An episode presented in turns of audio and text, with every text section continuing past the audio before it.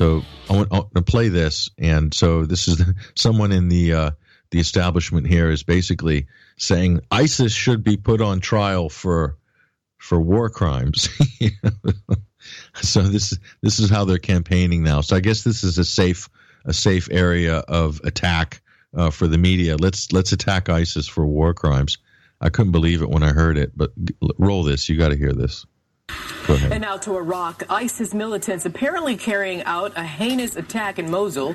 The United Nations now calling the terror group's alleged use of chemical weapons a war crime and says if those suspicions are true, it would violate international law. John No Cuddy has more now from our news, newsroom in, in the Middle East. Well, Arthel, this isn't the first time that ISIS has been accused of using chemical weapons, not only on Iraqi troops, but also innocent civilians. Now, if this latest attack was indeed a chemical weapons attack, the UN warns that it would constitute a war crime and also a serious violation of international law. a dozen people, including several children, okay. We- I, I can't take any more of that. But so so that so I guess they've been sitting.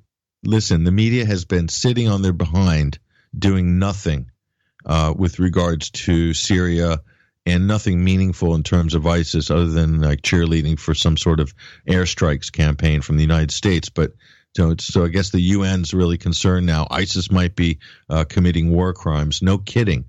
How many examples do we have of extremists using chemical weapons in Syria? And then at the same time, the UN uh, are producing all these trumped up reports uh, accusing the uh, g- Syrian government of using chemical weapons against their own people. Fraudulent reports where the, the main witnesses in many cases are the white helmets. Can you believe it? And so now they're finally sort of saying, well, maybe ISIS, you know, let, let's, let's, uh, let's let's condemn ISIS. You know, it's like great, thanks. So you know, I watched reports by Lizzie Phelan from RT, uh, you know, on the ground there uh, with loads of evidence. It's right there on camera and holding the packets up, looking at the contents of the you know, this basically toxic chemical agents, uh, which could be weaponized in what they call hell cannons, which are fired uh, on civilians in Aleppo. Uh, either on government held uh, West Aleppo or on East uh, Aleppo in some cases. So they're using chemical weapons. They have chemical weapons and they've used them in Syria. And these are sort of the so called rebels. No, no outrage or reports about this outside of uh, those reports on RT. You know, so who's guilty of uh, state controlled media? The U.S. Uh, or the Russians? Well, the Russians are just reporting the facts uh, Russian networks, and they're not all Russians, by the way. There's British, Americans, uh, there's Europeans working there. Their journalists are from all over the world. They're just reporting the facts.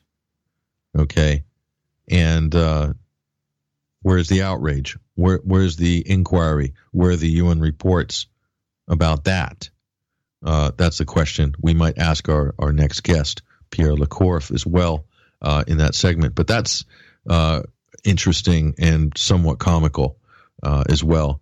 And so, uh, uh, also, you know, this this is a good segment here. This is Theo Padnos. He spent two years incarcerated by Al Nusra uh, in Syria. He managed to uh, escape or was get released uh, with the intervention of certain persons in Qatar.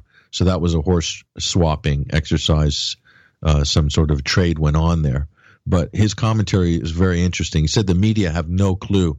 They're totally under equipped and they've been selling the public a bill of goods uh, for the last five years. Roll this Theo Padnos, American journalist from Paris here, this segment with RT, talking about how ill equipped the media are to even cover or comment on Syria. Go ahead and roll this. Uh, your release in 2014 was with the help of uh, Qatari negotiators, but we also know that you actually managed to escape al Nusra once, but was handed back to the terrorists by the Free Syrian Army. Can you tell us more about that? I escaped a number of times. I um, every time the, the, the, issue is the reason why I was handed back is because I would escape, but the entire landscape is controlled by Jabhat al-Nusra. So if I had gone left or right or to the center, I would have ended up in the same place, which is back in the Jabhat al-Nusra jail. Um, you know, um, they, they have spiritual, moral, physical authority over the countryside. So um, I really didn't have a whole lot of hope when I escaped. Now, since the, the Russian forces were invited by the Syrian government uh, to to um, help the Syrian forces uh, take back territories from terrorist control. The West has been attacking Russia and accusing Russia of, for example, using al Nusra's presence in Aleppo as an excuse to bomb Aleppo. We're going after Nusra in a very strategic way. We're not just indiscriminately bombing. There hasn't been any specific uh, action against Nusra, is that right? Military action. No, but I'd have to double check. Russia cannot use the presence of what the United Nations estimates estimates to be a couple of hundred members of al-Nusra to justify an indiscriminate aerial bombing campaign. Do you think accusations such as these are, is fair? I think that the Western understanding of what is happening in Aleppo is inadequate, and uh, they have no business making accusations because they don't know what's happening on the ground. You know, either they don't understand the language, either they can't make sense of the videos, either they just, you know, their informants are perhaps biased. In any case, the larger picture of um, who the important forces are, what they want, and um, where they are. I think most of the things that we in the West say about Aleppo are either false or unprovable or just Okay, so that was uh, Theo Padnos right there. Well, he would know, he? Because uh, he was in Al Nusra jail. So he's seen the uh, street executions and them rounding up people they don't like and throwing them in jail, torturing them, etc. Those are the rebels, okay? Those are the rebels in Syria with their sort of shar- new Sharia law uh, system of street justice. That is what uh, the people who are shilling for intervention uh, are basically calling for. That's the future. They want that to be the law of the land uh, in Syria. Those are the people they have empowered those are the people that our tax dollars have been funneling arms and training using our special forces to train their some of their fighters. Can you imagine?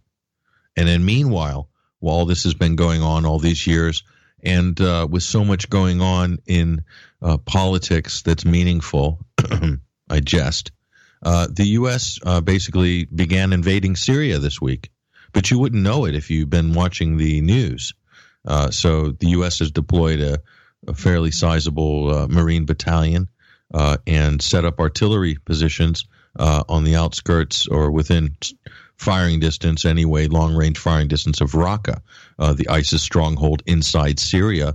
Also, U.S. Rangers regiments, armored regiments with Stryker combat vehicles rolling in to the town of Manbij.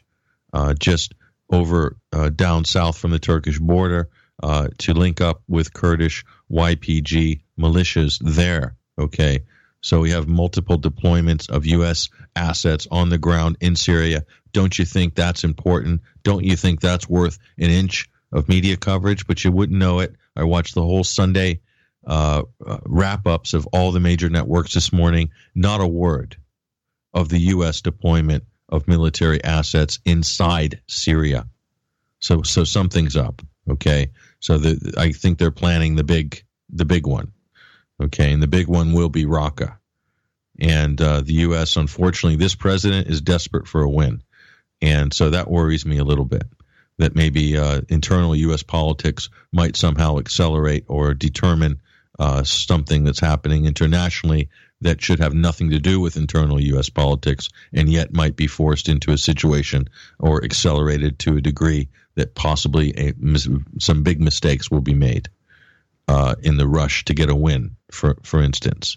Okay. Look at the debacle in Mosul in Iraq, and it is a debacle.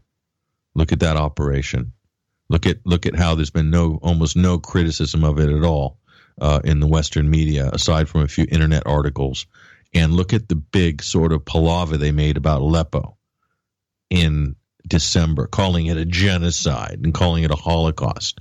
Okay. All the fake news outlets who did that, who spent weeks and months pushing that, you know what, uphill. Okay. Look at, and then look at Mosul. Silence. complete silence. Not not talking about civilian deaths at all. Um, some really horrific scenes uh, out of Mosul. And so, what's Raqqa going to be like? Probably like Mosul, maybe worse. Okay, we'll see. But they're trying to freeze the Syrian uh, army uh, out of, of uh, the affairs of, of Raqqa as much as possible. But that's Syria. That's inside their own country. So there's people invading Syria who aren't from Syria with no uh, coordination or dialogue with the Syrian government. That's an act of war. I don't care what your excuse is. It just that is a violation of every international law. There should be a security UN security resolution right now on that very issue. There should be a debate on the floor of the UN right now on that very issue. The fact that it's not happening, this is being ignored and glossed over, shows you the absolute uh, impotency of the United Nations. It's the League of Nations. Okay. Now, uh, we're going to take a short break. Before that, I just want to give a shout out. Uh, we are wanting and needing your help uh, to help fund a uh, trip to the Middle East, investigative reporting uh, trip this spring uh, with a 21st Century Wire crew, including Vanessa Beeley and myself and others, and multiple countries. And we need your help to make that happen. There's a link on the show page right now go click that link. If you can donate, if you can support us in any way, if you're listening to this show, uh, we need your support. Uh, we're going to keep this open for a couple of weeks, and uh, hopefully we can r- reach our target. Uh, but uh, we will need uh, our listeners' support to make this happen. We've got some big stuff planned. we did a lot last year. I did on this front when I traveled and broadcast from the Middle East. and but we've got some bigger stuff planned uh, for this one, and it's going to involve filming. It's going to involve live broadcasting from multiple countries, and uh, we need your help to make that happen. This is your opportunity to help us